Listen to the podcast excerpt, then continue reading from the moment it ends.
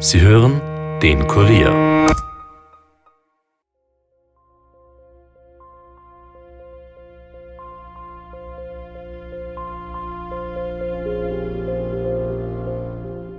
Hubert Schmidt war sehr bekannt in der Region. Hubert Schmidt war auch beliebt und äh, kannte sehr viele Menschen.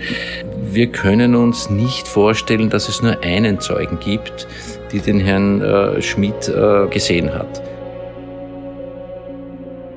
Wir sind um zwei Uhr in der Früh, halb drei auseinandergegangen. Da war alles in Ordnung und danach ist er spurlos verschwunden. Die einen haben gesagt, er ist angehauen, so wie die Brüder von meiner Mama halt. Und die Menschen halt, nein, der ist nicht angehauen, da muss was passiert sein. Er hat es einmal angesprochen, hat gesagt, die gehört mir, oder gesagt, ich kaufe dir die raus.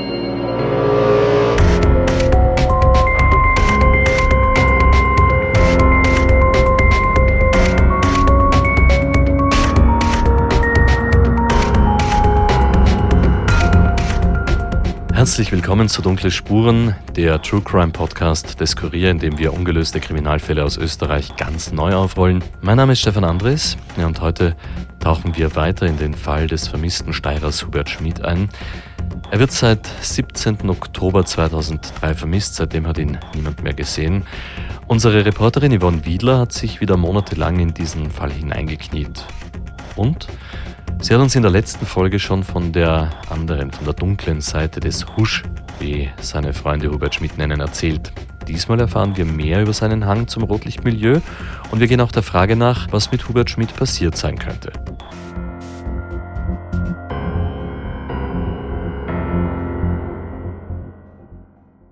Bei mir im Kurier-Podcast-Studio ist jetzt Yvonne Wiedler. Hallo Yvonne. Hallo Stefan. Yvonne, du hast dich mit unserem Kollegen Tobias Peberg auf den Weg in die Obersteiermark gemacht und dort mit dem ehemaligen Bordellbesitzer gesprochen, einem Josef Meinbacher. Er war der Betreiber von jenem Bordell, in dem der Husch besonders oft und gerne zu Gast war, dem Dreamland. Und dort hat damals auch eine junge Prostituierte gearbeitet, Gabi, und in die hat er sich verliebt. Genau, ja. Also mit einem etwas mulmigen Gefühl im Magen waren wir im Auto unterwegs. Bevor ich jedoch von diesem doch recht bizarren Besuch bei Josef Meinbacher erzähle, möchte ich vorher nochmals auf diese zwei ungarischen Onkel eingehen. Zur Erinnerung, das sind die beiden Onkel von der Gabi, Tibor und Attila. Die haben die junge Frau damals im Rahmen einer sogenannten Familienzuhälterei nach Österreich geschickt. Genau, ich habe mir die beiden, also soweit es ging, näher angeschaut. Tibor und Attila sind in Ungarn wohnhaft geblieben. Also die sind nie nach Österreich gezogen oder so.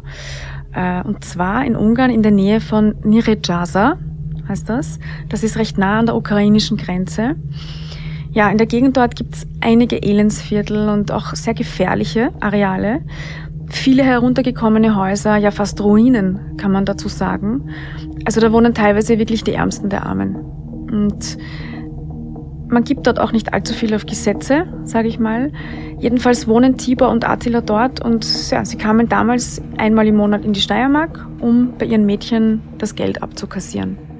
Da stellt man sich jetzt zwei sehr hünenhafte Figuren vor, vor denen jeder Angst hat. Also sie wurden mir beschrieben von Frauen aus dem Milieu dort und ja, also der eine jedenfalls sehr groß und kräftig, der andere eher schmal. Sie hätten ein kleines bisschen Deutsch gesprochen und es wäre so gewesen, dass die Prostituierten immer Angst hatten, wenn die kamen und das Geld holten. Warum Angst? Weil das Geld immer zu wenig für die war. Und wenn sie unzufrieden waren mit dem Umsatz, dann, so sagen die, hätten sie die Frauen tatsächlich verprügelt und auch sehr schlimme Drohungen ausgesprochen. Was waren das für Drohungen? Gabi hatte damals ja einen dreijährigen Sohn und weil sie die bis zum Zeitpunkt ausgemachten 3000 Euro nicht verdient hatte, sei ihr von Tiber und Attila gedroht worden, sie bringen den Kleinen um, wenn sie beim nächsten Besuch nicht mehr Geld verdient. Der Sohn lebte damals noch in Ungarn, also da war nicht von Anfang an mit ihr in Österreich.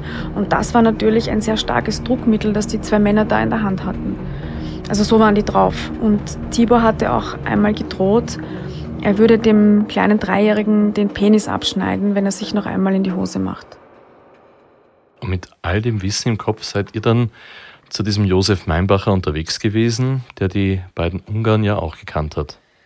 Genau. Und ich habe aber überhaupt nicht gewusst, in welchem Verhältnis Meinbacher zu diesen Ungarn steht.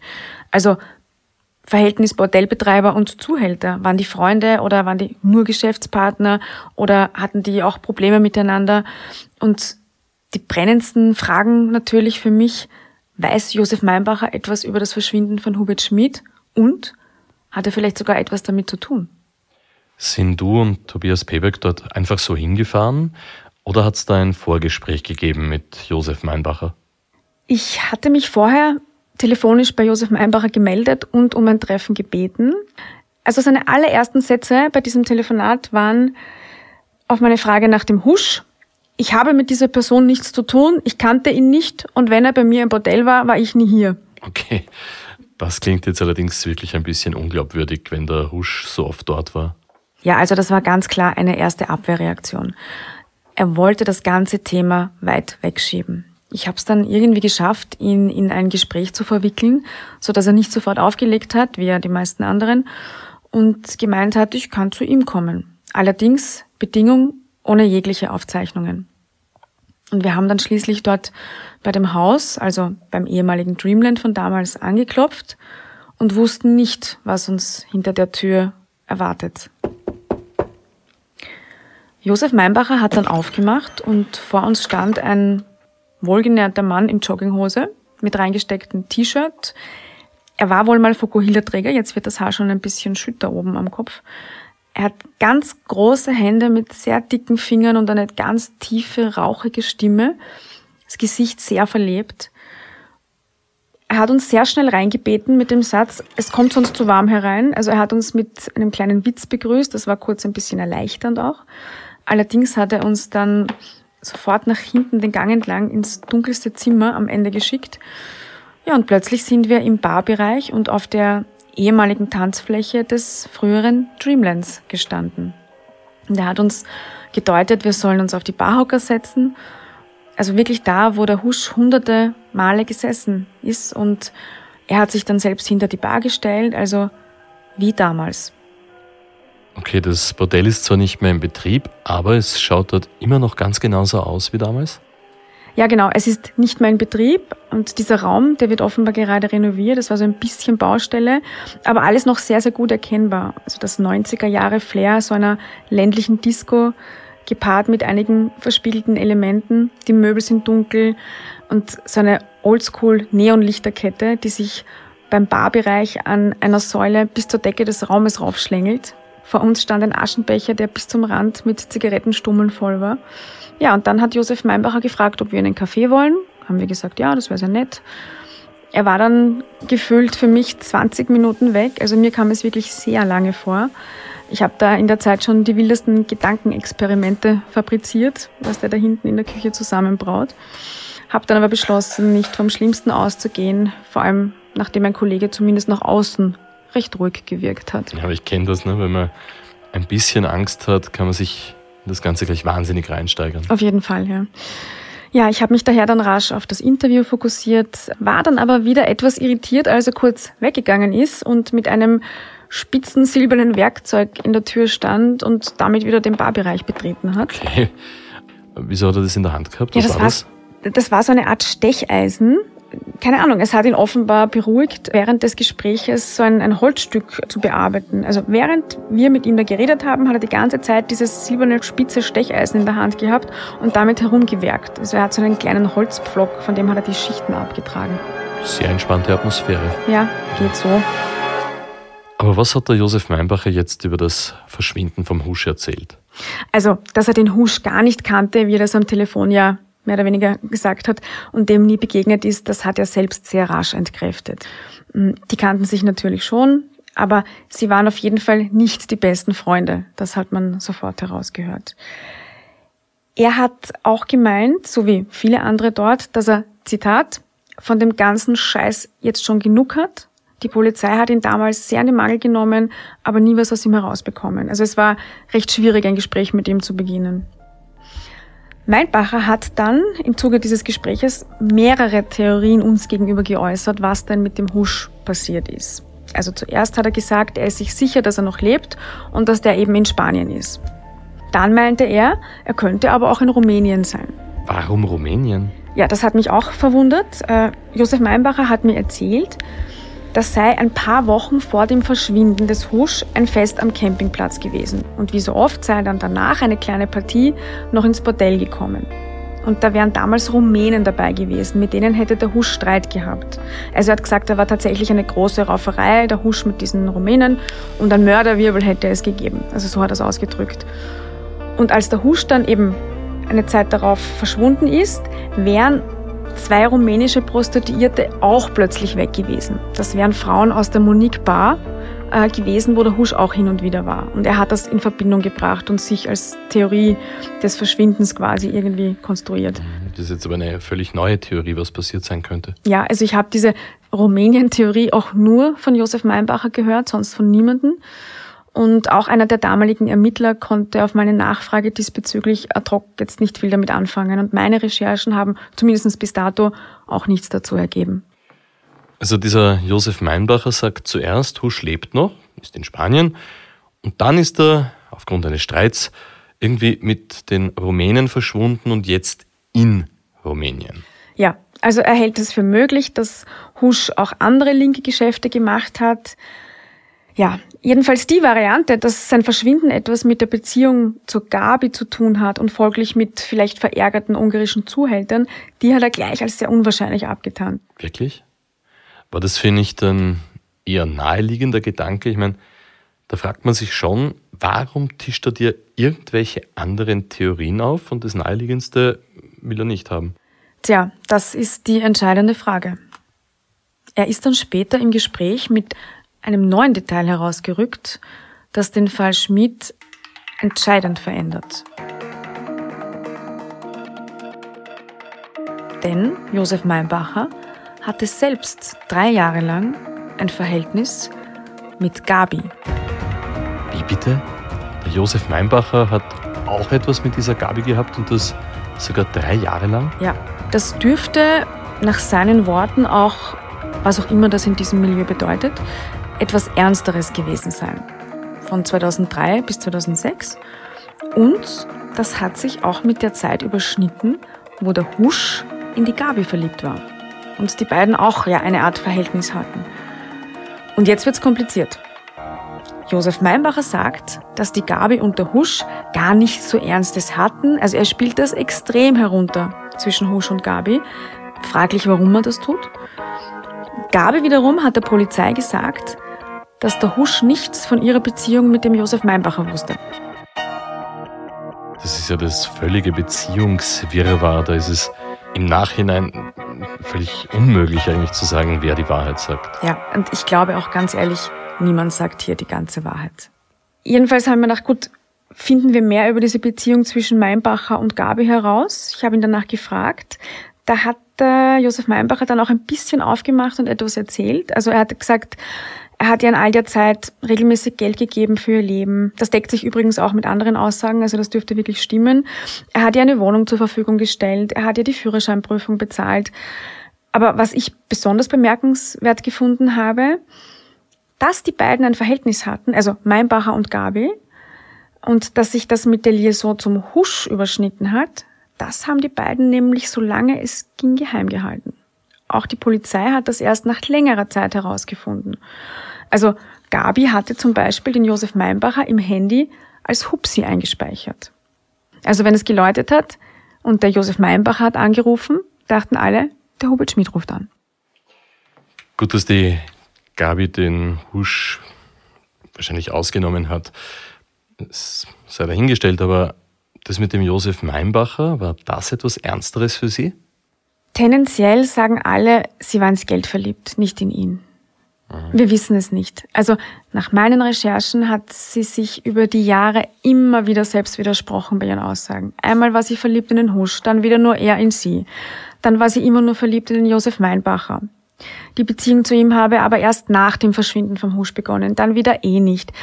Sie wurde übrigens auch von der Polizei mit ihren ständigen Falschaussagen und teilweise Lügen konfrontiert und musste da auch unterschreiben, dass das rechtliche Konsequenzen nach sich tragen kann. Und ist das der Grund, warum Husch und Meinbacher keine Freunde sind? Weil sie etwas von derselben Frau wollten? Das ist schwierig zu sagen, ob das auch ein Grund war. In erster Linie ist der Josef Meinbacher ein knallharter Geschäftsmann. Und dass der Husch nicht wollte, dass die Gabi zu anderen Männern geht, dass er sie ständig besetzt, dass er weniger Getränke konsumiert, dass er eifersüchtig wird, das hat ihn sehr gestört. Denn obwohl Josef Meinbacher auch ein Verhältnis mit ihr hatte, er wollte trotzdem, dass sie ihren Job weitermacht. Hast du vom Josef Meinbacher eigentlich irgendetwas über diese Zuhälter von der Gabi erfahren, also vom Tibor und Attila? Ja, das war ja auch so eine Sache. Also er hat zu mir gesagt, er kennt diese Ungarn nicht. Und dass er mit denen nie etwas zu tun gehabt hätte, die wären nie bei ihm im Bordell gewesen. Wie kann das sein? Ich meine, wenn die beiden die Onkel von der Gabi waren, ihre Zuhälter noch dazu und angeblich immer wieder dort vorbeigekommen sind, um Geld abzuholen? Ja, also mir kam das auch sehr komisch vor. Äh, Gabi wurde ja in einer ihrer vielen Vernehmungen gefragt, ob Josef Meinbacher von den ungarischen Zuhältern wusste. Und auf die Frage hat sie ganz klar gesagt, ja. Schließlich hat er die beiden ja immer empfangen, wenn sie kamen, um das Geld zu holen. Andererseits, dass Gabi aufgelogen hat, wissen wir auch, aber dennoch geht auch die Polizei davon aus, dass Josef Meinbacher mehr weiß, als er sagt. Und das glaube ich ehrlich gesagt auch. Er allerdings, also Josef Meinbacher hat zu mir gesagt, die Gabi weiß mehr. Der Josef Meinbacher hat also nichts erzählt, auch nichts darüber, ob die beiden Ungarn vielleicht etwas mit dem Verschwinden von Hubert Schmidt zu tun haben. Nein, er hat sofort gesagt, er hat ihn nie gesehen und hat die Frage sofort im Keim erstickt. Also er wollte über diese Ungarn nicht reden. Das ist eigentlich auch interessant. Und dass der Meinbacher selbst etwas mit dem Verschwinden zu tun hat? Ja, also Freunde waren der Husch und der Meinbacher nicht. Es gab da diesen einen großen Streit, weil der Husch nicht wollte, dass die Gabi auf einer privaten Feier tanzt. Also auch im Zuge seiner Eifersuchtsgeschichte, aber da ging es um eine spezielle Feier. Sie hätte dort strippen sollen, das wollte der Husch nicht. Und diese Art von Jobs gehörten aber auch dazu und da hat der Meinbacher auch mitverdient und daraufhin hat er dann zum Husch gesagt, ich verbiete dir ja auch nicht, dass du in deinem Gasthaus Schnitzel verkaufst. Also er hat Gabi da mit einem Stück Fleisch verglichen, das nun mal da ist, um den Job zu machen, das dazugehört. Und auf diesen Streit hinauf gab es ein Lokalverbot im Dreamland für den Husch. Okay, also kurz bevor der Hubert Schmidt verschwunden ist, hat er einen Streit mit dem Josef Meinbacher wegen der Gabi gehabt und daraufhin hat er im Dreamland in seinem Lieblingsbordell Lokalverbot bekommen. Ja, das dürfte ein paar Wochen vor dem Verschwinden gewesen sein. Die Rekonstruktion ist ein bisschen schwierig, weil es doch schon 16 Jahre her ist, aber eben so dieser Zeitraum.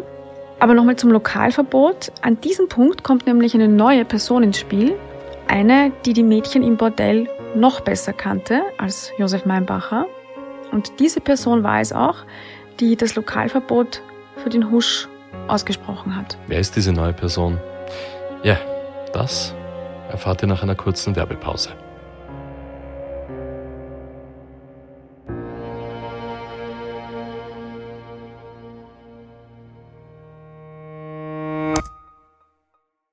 Dunkle Spuren ist ja nicht der einzige Podcast des Kurier. Ich darf euch vorstellen den neuen, jungen Polit-Podcast Blöde Frage und dazu ist jetzt Caroline Ferstl bei mir. Caroline, in eurem Podcast, worum geht es da genau? Ja, hallo Stefan. Wir, das sind ein junges Team bestehend aus Johannes Ahrens, Michael Hammerl, Christoph Schattleitner, Laura Schrettel und mir. Und wir sprechen in unserem Podcast Blöde Frage über gesellschaftspolitische Themen. Also wir diskutieren etwa über Klischees, aktuelle Problematiken und Themen, die die Menschen einfach gerade bewegen. Und die nächste Folge erscheint dann schon am kommenden Mittwoch, stimmt das? Genau, unser Podcast erscheint jede Woche immer am Mittwoch. Danke, Caroline. Also, jeden Mittwoch hört ihr jetzt ab sofort den jungen Polit-Podcast Blöde Frage und natürlich weiterhin jeden Freitag Dunkle Spuren, den True Crime Podcast des Kurier und mit dem geht's jetzt auch gleich weiter.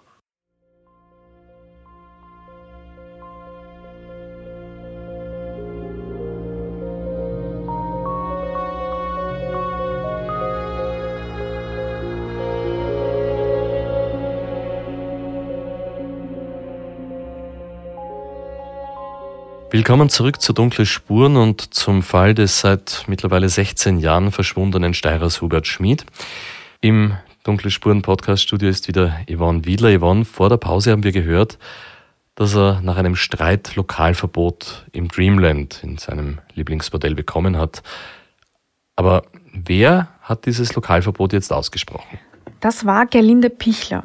Sie war damals die Frau von Josef Meinbacher. Die sind mittlerweile schon lange geschieden und ich weiß, dass du jetzt gleich fragen wirst, sie wusste vom Verhältnis ihres Mannes mit der Gabi.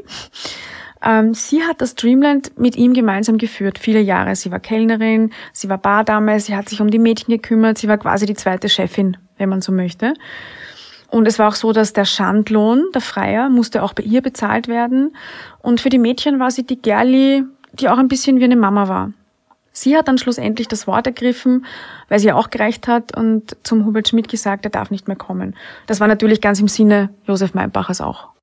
Ich habe mich müssen echt sehr schwer neu orientieren in meinem Leben, dass ich überhaupt einen Job gekriegt habe. Weil es war ja ein Hotel, wo ich gearbeitet habe, wenn ich auch nur als Kellnerin gearbeitet habe, du bist abgestempelt, da kann man nichts sagen. Und mittlerweile hatte ich einen Partner und ich möchte nicht, dass er von dem was erfährt, dass ich einmal in einem Hotel gearbeitet habe. Ja, das war Gelinde Pichler. Wir haben noch zusätzlich zu ihrem Namen auch ihre Stimme verändert. Sie hat in puncto ungarische Zuhälter interessanterweise Ähnliches gesagt wie ihr Ex-Mann Josef Meinbacher. Die hätten sie eigentlich nie gesehen. Wenn, dann kamen die am Nachmittag und da wären sie ihnen nie über den Weg gelaufen.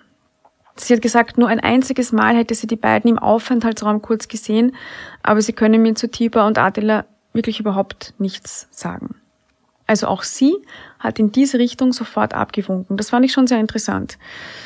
Sie hat mir dann aber was anderes erzählt, nämlich, dass sie sich erinnert, dass Hubert Schmid vor seinem Verschwinden irgendwie komisch war. Dass er letzte Zeit anders war, wie einer halt sehr nachdenklich ist das habe ich ja, glaube ich, auch bei der Grippe gesagt, wie wir das letzte Mal dort waren, dass er einfach irgendwie eine andere Gesichtszüge gehabt hat, als wenn er in Sorge wäre gewesen. Dass er, oh, das haben auch manche andere mal gesagt, dass er total ein bisschen abwesend war.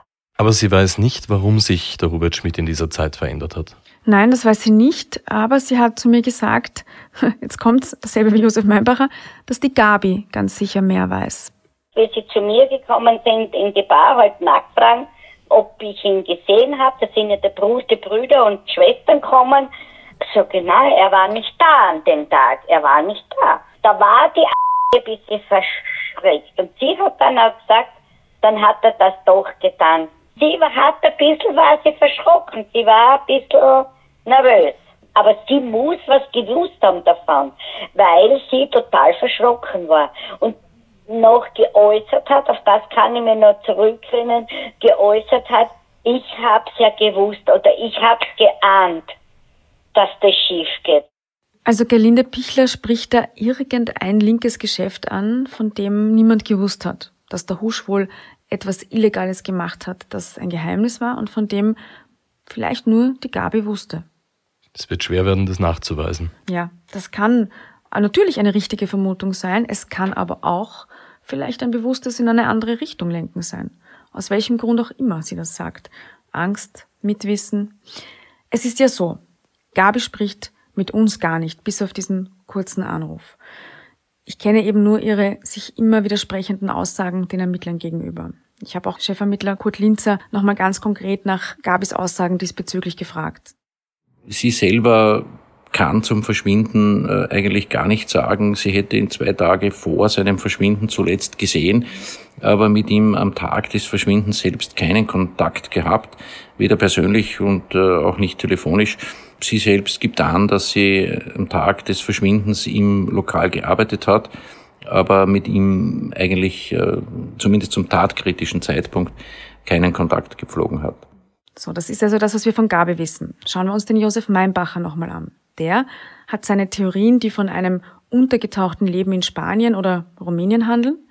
Und Gelinde Pichler sagt, die Gabi weiß sicher was und spricht aber auch von irgendwelchen möglichen linken geheimen Geschichten, eventuell aus der Fernfahrerzeit. Glaubt Gelinde Pichler nicht, dass die Liaison von der Gabi und folglich natürlich auch die beiden Ungarn etwas mit dem Verschwinden zu tun haben könnten? Na, ich sag mal, was sie glaubt und was sie weiß und was sie sagt, das ist auch bei ihr so eine Sache.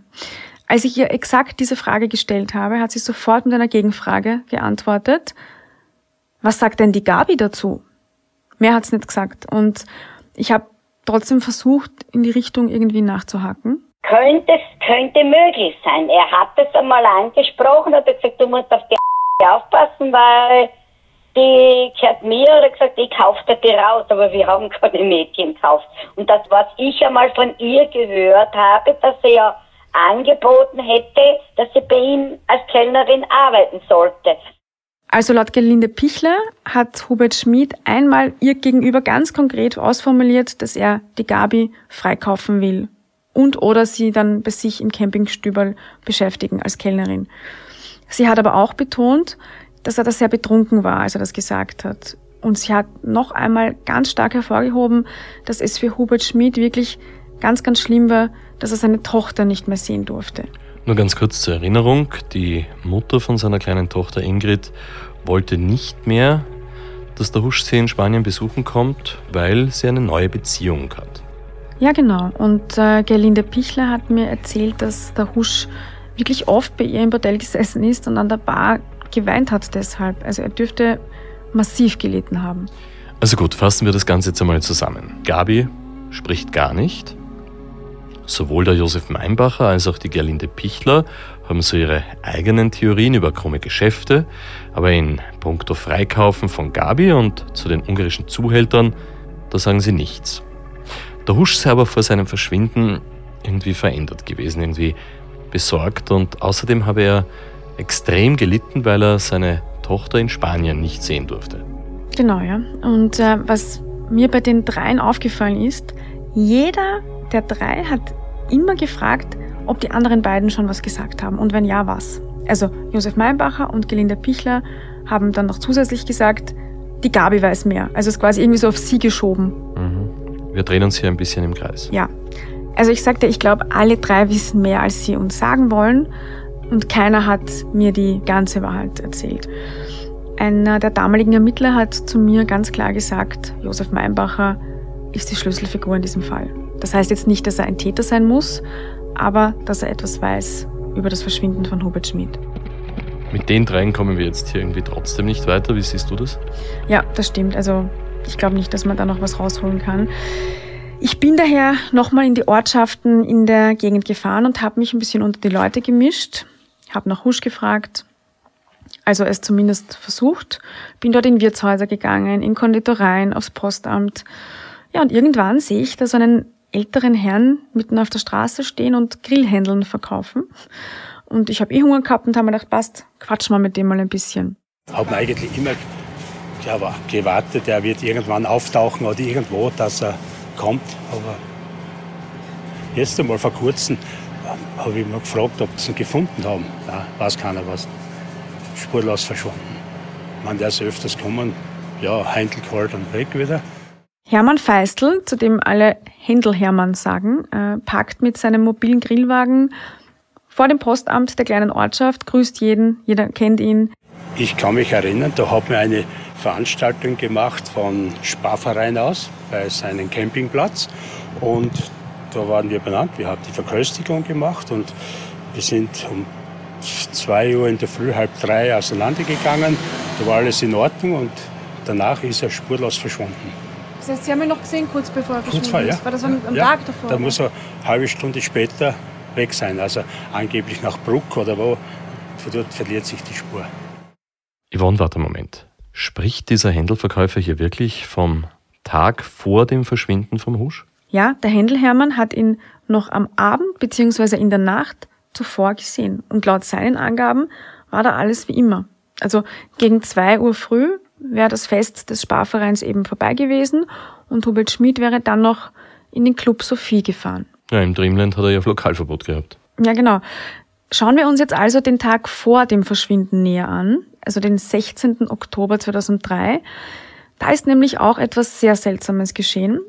Hubert Schmid wollte sein Auto dringend reparieren lassen, eben diesen schwarzen Audi 80, mit dem er am nächsten Tag verschwunden ist. Er ruft also seinen Freund, den Gruber Peter an der ist Mechaniker in der Nähe, hat eine große Werkstatt. Er macht für diesen 16. Oktober am frühen Nachmittag einen Termin aus. Die Radlager seien defekt, müssten gewechselt werden und noch ein paar andere Kleinigkeiten. Er kommt dort also mit dem Audi 80 hin, sie begrüßen sich wie immer freundschaftlich. Peter Gruber fährt das Auto auf die Hebebühne, beginnt das Auto zu zerlegen. Plötzlich läutet das Handy von Hubert Schmid. Er schaut aufs Display, geht ein Stückchen weg und führt ein kurzes, ernstes Telefonat und kommt recht verstört zurück. Und der Gruberpeter fragt, ob alles okay ist und der Hubert Schmidt sagt, er muss sofort ganz dringend weg. Er soll das Auto sofort wieder zusammenschrauben. Aber er hat nicht erzählt, was das für ein Anruf war? Nein, das wissen wir nicht. Es wird aber noch seltsamer. Peter Gruber schüttelt natürlich den Kopf über seinen Freund, folgt aber seinem Willen, schraubt wieder alles zusammen, fährt das Auto wieder runter von der Hebebühne. Der Husch setzt sich rein und fährt los. Bleibt nach ein paar Metern wieder stehen, dürfte wohl eine Nachricht oder noch einen Anruf bekommen haben, steigt wieder aus dem Auto aus, beschwichtigt den Gruber Peter, er wisse eh, dass er manchmal komisch sein kann und sagt, ach komm, ich bleib doch noch da, trink mal ein Bier gemeinsam. Dann hat er es plötzlich nicht mehr so eilig gehabt, wegzukommen? Ja, es ist wirklich extrem seltsam. Peter Gruber war leider nicht bereit, mit uns für diesen Podcast zu sprechen. Ich habe ihn angerufen. Da hat er noch ganz höflich abgehoben und als ich gesagt habe, wer ich bin und warum ich anrufe, hat er mich gebeten, etwas später nochmals mich zu melden und dann hat er bis heute nie wieder das Telefon abgehoben. Bei einem unserer Besuche vor Ort habe ich es dann nochmal versucht, bin direkt zur Werkstatt hin, aber er war nicht da. Wissen Sie, wann er wieder kommt? Heute muss sicherlich nicht. Okay, na dann hat sie es erledigt. Okay, gut, dann werden wir ihn anrufen. Na was, er will der KW weg, gell? Okay, na gut, aber danke für das Schauen. So, und dann war an diesem Abend dieses Sparvereinsfest und nachdem ist der Hubert Schmidt in den Club Sophie gefahren. Mhm, genau. Also noch um 5 Uhr früh, das war dann schon bereits der 17.10., wurde mit seiner Bankomatkarte dort 540 Euro bezahlt. Und dann ist er eben auf dem Campingplatz, hat sich schnell umgezogen, hat diesen Einkaufszettel geschnappt und wollte zum Lebensmittelgroßhandel. Dann war er verschwunden. Weißt du, Yvonne, ich muss noch immer die ganze Zeit an diesen Anruf denken, als er gerade beim Auto reparieren war am Vortag. Das klingt irrsinnig verdächtig. Ja, das sagen die Ermittler auch. Konnte man diesen Anruf eigentlich zurückverfolgen? Ja, da sind wir nun bei einer zentralen Problemstellung bei vermissten Fällen angelangt.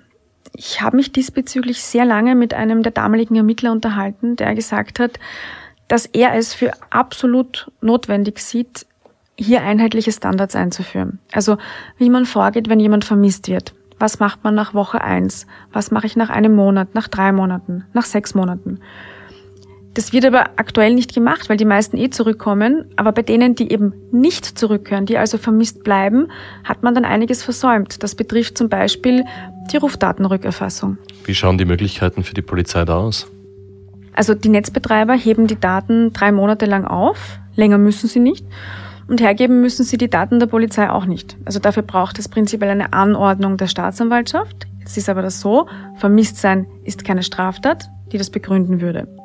Und so vergehen drei Monate und die Daten sind weg.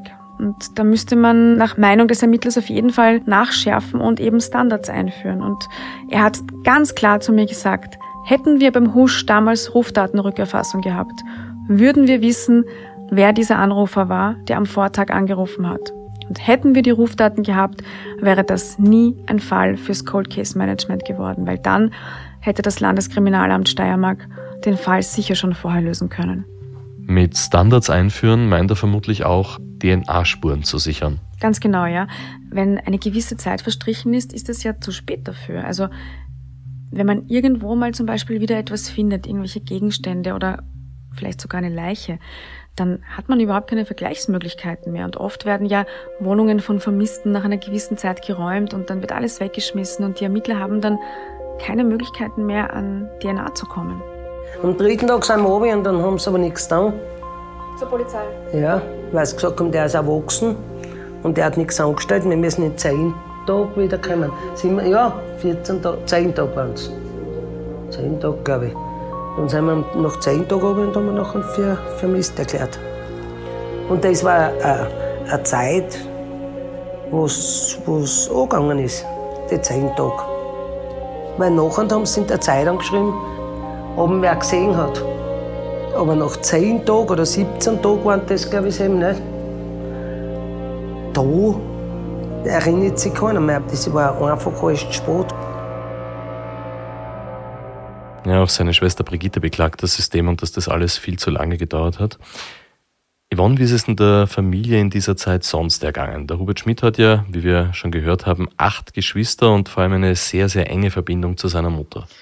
Ja, für die war das natürlich ja, sehr, sehr schwierig. Am Anfang ist die Familie eigentlich ein bisschen in Streiten gekommen. Weil die einen haben gesagt, er ist angehauen, so wie die Brüder von meiner Mama halt, meine Onkel, die haben sowieso gesagt, er ist sicher angehauen. Und die Menschen halt, nein, der ist nicht angehauen, da muss was passiert sein. Man, mittlerweile glauben es alle, dass irgendwas gewesen sein muss, weil eben, wie wir gesagt haben, bei der Oma war er da zurückgekommen, wie sie gestorben ist. Die Mutter vom Husch ist also in dieser Zeit verstorben. Ja, die ist einige Zeit nach dem Verschwinden gestorben und das war dann so ein Perspektivenwechsel für einige der Geschwister. Für mich lebt er nicht mehr. Nein, ich sag das schon lange. Also wie die Oma gestorben ist, war eigentlich noch ein Ja, die Oma war auch bei uns eigentlich das Ausschlaggebende, weil ja die, hat die Mutter ja verehrt. Und wie der gestorben ist, oder wenn der irgendwo gewesen war, der hätte sicher gewusst, wie es ihr geht, dann war der da gewesen. Der war seiner Mutter verbunden. Verstehst du das? Wir haben, wir haben als Kinder haben wir ja nur die Mutter gehabt. Den Vater haben wir nicht gehabt, der ist ja, hat ja mit da unten gelebt und die Mami hat uns eigentlich aufgezogen. Heute sagen jedenfalls die meisten, also von Polizei bis hin zum näheren Umfeld des Husch, dass sein Verschwinden ziemlich sicher etwas mit dem Rotlichtmilieu zu tun hatte. Ob es jetzt irgendein linkes Geschäft war oder doch etwas mit dem eventuellen Freikaufen oder Rausholen der Gabel zu tun hatte, das ist unklar. Bis heute konnten die Ermittler übrigens nicht mit Tibor und Attila selbst reden. Was die beiden ungarischen Zuhälteronkel sind nicht einvernommen worden. Nein, die Polizei hat die beiden nie gesehen. Die Ermittler wollten sie natürlich vernehmen, aber sie haben keine gerichtliche Anordnung bekommen. Die Staatsanwaltschaft meinte, die Suppe ist zu dünn und auch für andere Ermittlungsmethoden wie etwa Telefone abhören etc. hat es nie eine Freigabe gegeben. Und es gab eben auch kein Rechtshilfeersuchen, durch das die ungarischen Behörden hätten auf offiziellem Weg aktiv werden können. Also es gab für die österreichische Staatsanwaltschaft keinen dringenden Tatverdacht in diese Richtung. Und was ich so aufgeschnappt habe, ist das dort in Ungarn bei Niricaza eben auch nicht unbedingt ein Ort, wo die ungarischen Behörden besonders gerne verdeckt ermitteln würden. Das Ganze schaut also nach einem Gewaltverbrechen im Rotlichtmilieu aus, aber es fehlen Spuren, die weitere Schritte ermöglichen. Ja, es müsste ein neuer Hinweis kommen oder jemand, der etwas weiß, sagt endlich etwas. Oder das Auto könnte auftauchen. Ja, apropos Auto, das ist auch nie wieder irgendwo gesehen worden. Nein, die Ermittler meinen, es könnte vielleicht über die Grenze gebracht worden sein. Aber auch hier haben wir jetzt ein Problem, nämlich Grenzaufzeichnungen mussten damals aufgrund der neuen Gesetze vernichtet werden und mittlerweile sind sie ja gar nicht mehr erlaubt. Nun, äh, das spurlose Verschwinden von, von Menschen und auch das spurlose Verschwinden von Fahrzeugen ist in der Kriminalgeschichte nichts Neues. Es setzt natürlich eine gewisse Planungsphase voraus und einen sehr hohen Aufwand des Täters. Das heißt, wir müssen davon ausgehen, dass hier keine spontan Tat vorliegt. Natürlich macht es äh, die Ermittlungen sehr schwierig, äh, weil wir weder sterbliche Überreste haben noch am Fahrzeug allenfalls äh, Spuren sichern können. Äh, es ist aber jetzt nicht so eine große Errungenschaft der Täter, äh, Personen und Fahrzeuge äh, verschwinden zu lassen. Es kommt immer wieder vor. Das war Chefermittler Kurt Linzer, der natürlich sehr, sehr stark auf eine neue Spur hofft. Hubert Schmidt war sehr bekannt in der Region. Hubert Schmidt war auch beliebt und äh, kannte sehr viele Menschen. Äh, vielleicht hat ihn jemand nach dem 17. Oktober 2003, 8.15 Uhr gesehen. Ihn oder sein Auto. Äh, wir suchen immer noch diesen schwarzen Audi 80 mit dem behördlichen Kennzeichen Bruck an der Mur 713 Anton Ulrich. Vielleicht ist dieses Fahrzeug irgendwo äh, in einer Tiefgarage oder auf einem öffentlichen Parkplatz gesehen worden. Äh, wir können uns nicht vorstellen, dass es nur einen Zeugen gibt, die den Herrn äh, Schmidt äh, gesehen hat. Ja, und diese eine Zeugin, das war eben seine Nichte Nicole, die wir ja schon kennen. Ich war mit ihr noch einmal gemeinsam am Campingplatz. Da haben wir alles gefeiert herunten. Jeder seinen Geburtstag feiert, früher wie der Hubert noch da war. Das war wirklich, die ganze Familie war da immer da. Ja, das hat sich halt, wie er verschwunden ist, dann aufgehört. Da ist, es hat keiner mehr runtergegangen. Das ist dann wahrscheinlich auch nicht so ein schönes Gefühl dann Ja. mehr. Ne? Ich bin das erste Mal herin jetzt seit ja, 12, 13 Jahren. Und wie fühlt es sich an? Ja, nicht schön. Vor allem es ist alles anders. Es hat sich viel verändert. Das Verschwinden des Hubert Schmid. Sehr viele Rätsel. Kaum jemand sagt irgendetwas, kaum jemand will irgendetwas wissen und die, die ziemlich sicher etwas wissen müssten, reden nicht darüber. Ja. Und es gibt dann noch eine Sache, nämlich die letzten Worte von Hubert Schmid, von denen wir wissen zumindest. Als er da am 17. Oktober, also der Tag seines Verschwindens in der Früh um 7.30 Uhr am Campingplatz war, da hat er ja kurz noch mit einem Camper geplaudert und der hat im Nachhinein erzählt, ähm, dass der Husch es sehr eilig hatte und dass er gesagt hat, ich habe heute noch was Großes vor.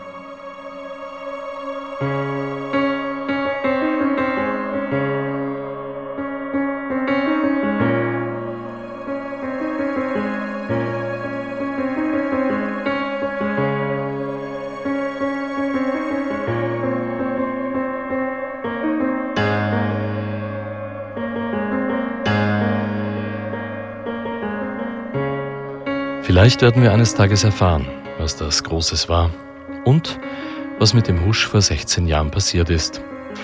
Wir danken den Angehörigen, dem Bundeskriminalamt für die Zusammenarbeit und allen, die bei der Recherche geholfen haben. Ja, und wenn ihr Hinweise zum Verschwinden vom Hubert Schmid habt, dann richtet sie bitte entweder direkt an das Bundeskriminalamt unter der Telefonnummer 01 24836 985025 oder natürlich gerne auch an uns per Mail an dunklespuren.kurier.at.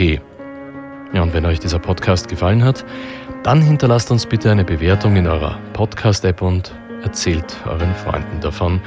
Ja, und nächsten Freitag, da haben wir dann auch schon einen neuen, ungelösten Fall für euch. Dunkle Spuren ist ein Podcast des Kurier. Moderation Stefan Andres. Die Reporter sind Yvonne Wiedler, Michaela Reibenwein, Elisabeth Hofer und Dominik Schreiber. Schnitt Tobias Peböck und Dominik Kanzian. Musik Tobias Schützenberger. Produziert von Elias Nabmesnik.